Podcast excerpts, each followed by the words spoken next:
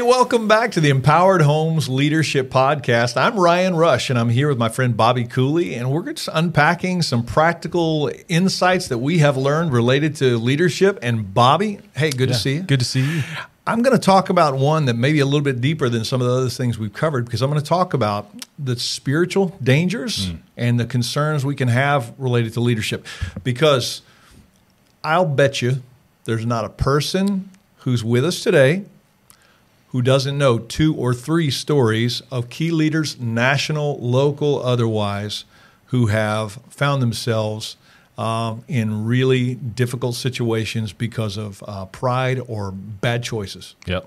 All I agree. Yeah, we've Yeah. all we've all been around it. And so w- when you have more influence, it's not like the dangers necessarily go up. And we can have no influence and have dangers of of failing morally or otherwise.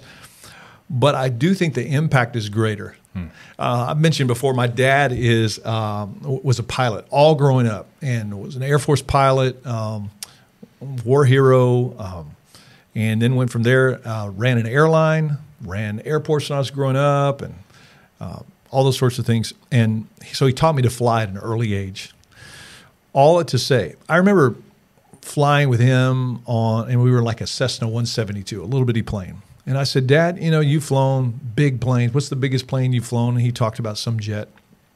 And uh, I said, uh, What's the difference? And he said, It all runs virtually the same. Everything kind of operates the same way. And I said, So do you think I could fly a, a jumbo jet? And he said, You probably could. And uh, he said, But you probably wouldn't be allowed. I said, Well, if I can, why wouldn't I be allowed? And he said, Because the responsibility goes up when others' lives are in your hands. You know, Wow. that's that's really what it means when we talk about leadership and we talk about the traps of leadership. That's why it's so important because when I mess up, it's not just me that hurts, you know, in leadership. And and the most simple example we talk about, the primary leader that God created on earth is whom? It's the dad and the mom. Yep. Okay? It goes right back to the very core of empowered homes. And so if mom and dad mess up, there there is no practical way where the kids aren't impacted. Hmm. Now we obviously we understand the grace of God. I'm grateful for second chances, and there's no one who is a part of this podcast today who is innocent and and sin free, and certainly not the the two sitting here, Not right? me. Nope. So what do we do? And so I just I do think it's important to understand that we have a real enemy and real dangers about us. But here's the good news. The strategy that the enemy uses against people, God's people, is not new and it's not creative. And so that at least should help a little bit on how we can avoid those traps. And so um, I want to read a passage of scripture from 1 John chapter 2 verse 16. And John says this, "For everything in the world, the lust of the flesh, the lust of the eyes and the pride in one's possessions is not from the Father, but is from the world." So a lot of people have memorized that or heard it before pride of life. But um, that's that's a good way to put the, the pride in one's possessions. There's a sense of lust and uh, of the flesh, of the eyes, and then this pride. So, wh- what does that mean practically? Those are the traps of leadership, and we can understand how all those are every man and woman's problem, but all those are especially dangerous in leadership. What's the lust of the flesh? The lust of the flesh is ultimately a temptation to feel. I want to feel good. It is passion. Uh, how many times have I heard somebody say in my ministry, "Well, you don't know how he or she makes me feel, so I did this, and you know I know it's wrong, but you don't understand my feelings." Well, feelings can be a really terrible gauge of right or wrong. We all know that. Yeah. So we we have this lust of the flesh, this this desire to feel good that can get us in lots of trouble. Lust of the eyes. If if the lust of the flesh is a desire to feel, lust of the eyes is a desire to to have. I see that and I want that. So we can all feel that. I think we can all appreciate how that can get you tripped up at times. Then the pride of life. Um, even though this particular, the CSB says pride in one's possessions, the idea is that Um, it's different than just greed. It's the idea that I gain my status from my power or what's around me or what I have. And so this pride is important because whereas I talked about the temptation to feel something, the temptation to to uh, to have something, this pride is really the temptation to be something. You know, Yeah. I, I'm going to change my identity that so I see myself as greater than or something. And you understand, it's not that hard. I mean, it's to connect these dots for all of us. Yeah. Probably in our minds to go, okay, I remember so and so, or I remember doing this. And so as you gain in power, and by power, I just mean the ability to exert change, that's leadership, leadership power. You're going to also increase the danger of those three temptations. The temptation to feel the temptation to have the temptation to be to be. You can put it this way. Uh, the traps are passion passion if it's not kept in check can get you in trouble. Possessions man can those get some leaders in trouble and position and so we got to address those right So with those and and understanding the traps, uh, how do we guard? How do how do we set up you know parameters around us and, and Yep. guard uh, from those three things? Great question because that that really is at the heart of it, right? If you just know and you don't do anything, well, it Yeah. doesn't do any good. That's not what this is. We are strategic leaders. That's why we're hanging out on a podcast. And so, first of all, let's understand how those dangers work. In every three of those areas, generally, they manifest themselves in uh, in three things working together. And and so here's you know I keep throwing out these letters, but okay, Yeah. three more threes. All right we'll call it AAA. I mean, we can understand, you know, if you're driving in a car and you have a problem, some people will call AAA because it'll get you there. Yeah. These three A's are the vehicle to failure or compromise every time. The first, the A, is anonymity. No one will ever know. And, and it seems as though the higher up we go in influence or power, the more anonymity we can have, and especially in this day and age, they can get you in trouble. You know, if I make a compromise on these receipts I turn in or this, you know, financial decision, who will ever know? That's a real dangerous thing. When anonymity is then um, met with availability, in other words, here is Yeah. an opportunity to compromise uh, the, with the money illustration. I have access here. I, I, you know, it's right here. No one will ever know. And then you mix that with a third A, and we have combustion. That's Yeah. appetite. Appetite, yeah, So I have this desire, the lust of the the the eyes in that case, and I have availability, and I think I have anonymity. No one will ever know. Well, the reality is, all those are lies, right? It- you know, uh, somebody is going to know eventually. It always comes out, and um, there's probably a deeper appetite for something else if you're if you're longing for something that's wrong. Okay, how many uh, affairs have happened because of this?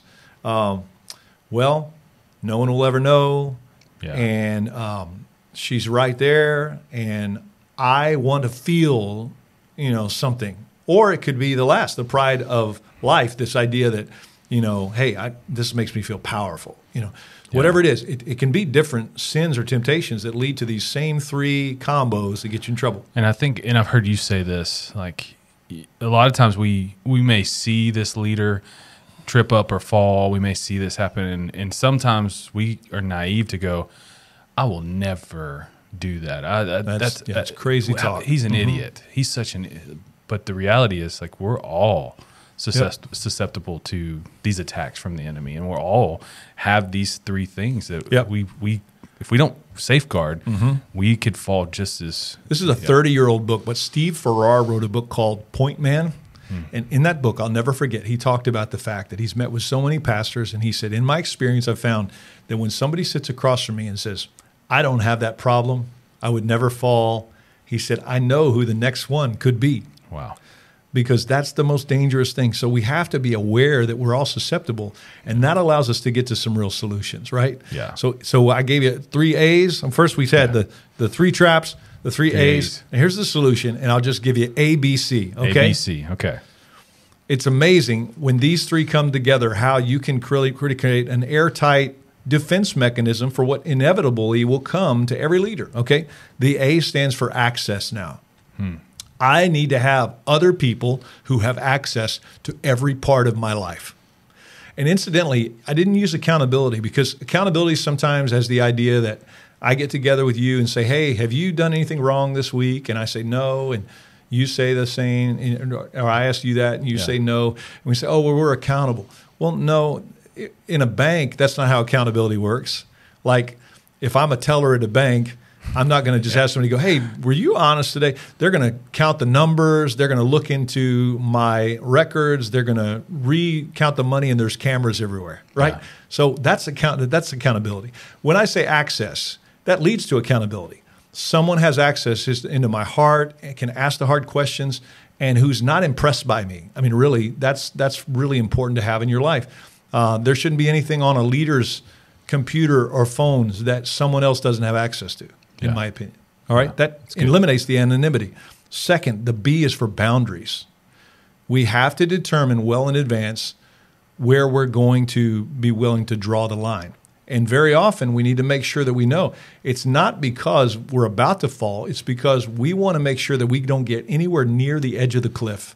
So, from a financial standpoint, these hands have never written a check at Kingsland Baptist Church because I've heard too many horror stories with the power the influence that I have, and it makes it difficult for other people. So I'm just not going to make those decisions. Hmm. I don't have anything to do with the finances at the church. So that's one way to have a boundary to make sure, okay, that's not going to be a problem here because I have this and I have access into everything that I do in that regard and, and so on. The C might be the most important, though. Hmm. And it goes back to the appetite we talked about, and it's contentment. See, if I if I can find my contentment in healthy, holy places, then it's remarkable how the whole danger starts to doesn't go away, but it's minimized greatly. Yeah. You know, cultivate if you're married, cultivate that relationship with your spouse. Make sure that it's healthy.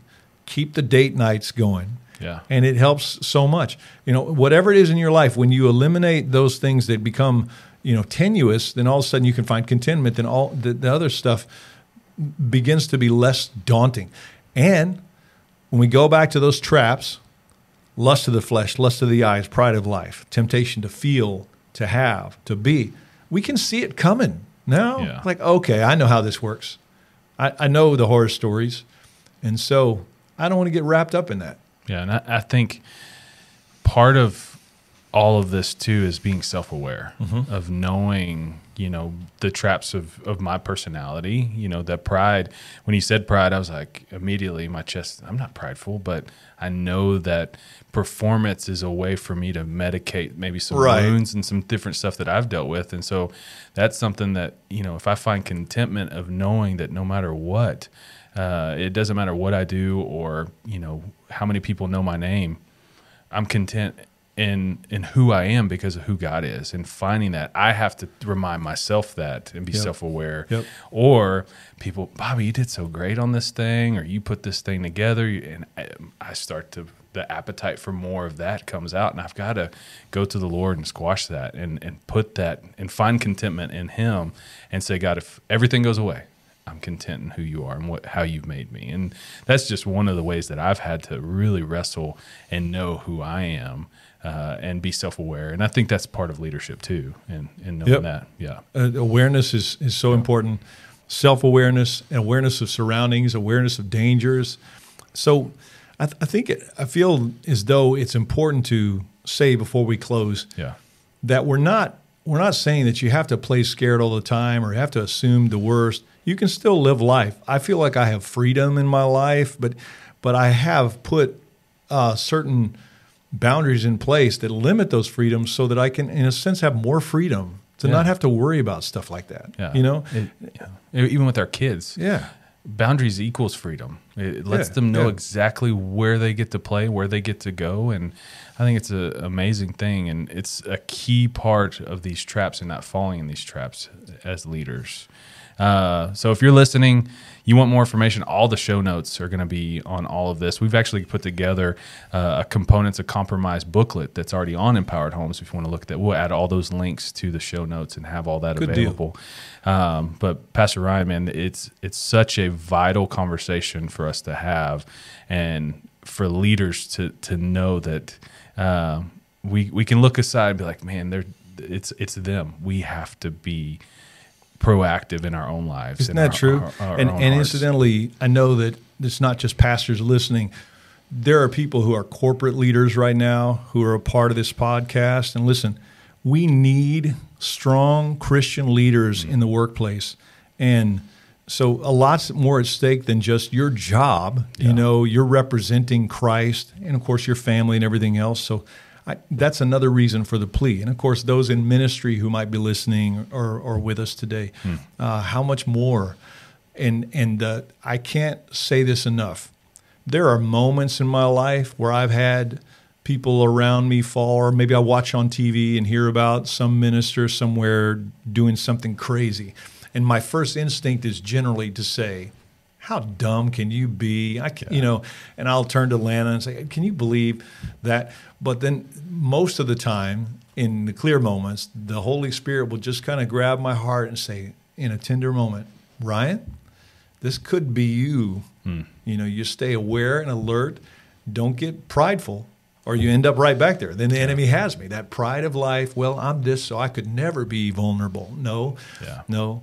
We we stay aware, Yeah. and then we have freedom. Absolutely. Man, enjoy the good. conversation. Thank you. Absolutely. uh, if you want more information about what we talked about or any other leadership development stuff, empoweredhomes.org slash leaders has a, a ton of great resources. So go and check it out. Thanks I love it. Thanks for being with us. Yep.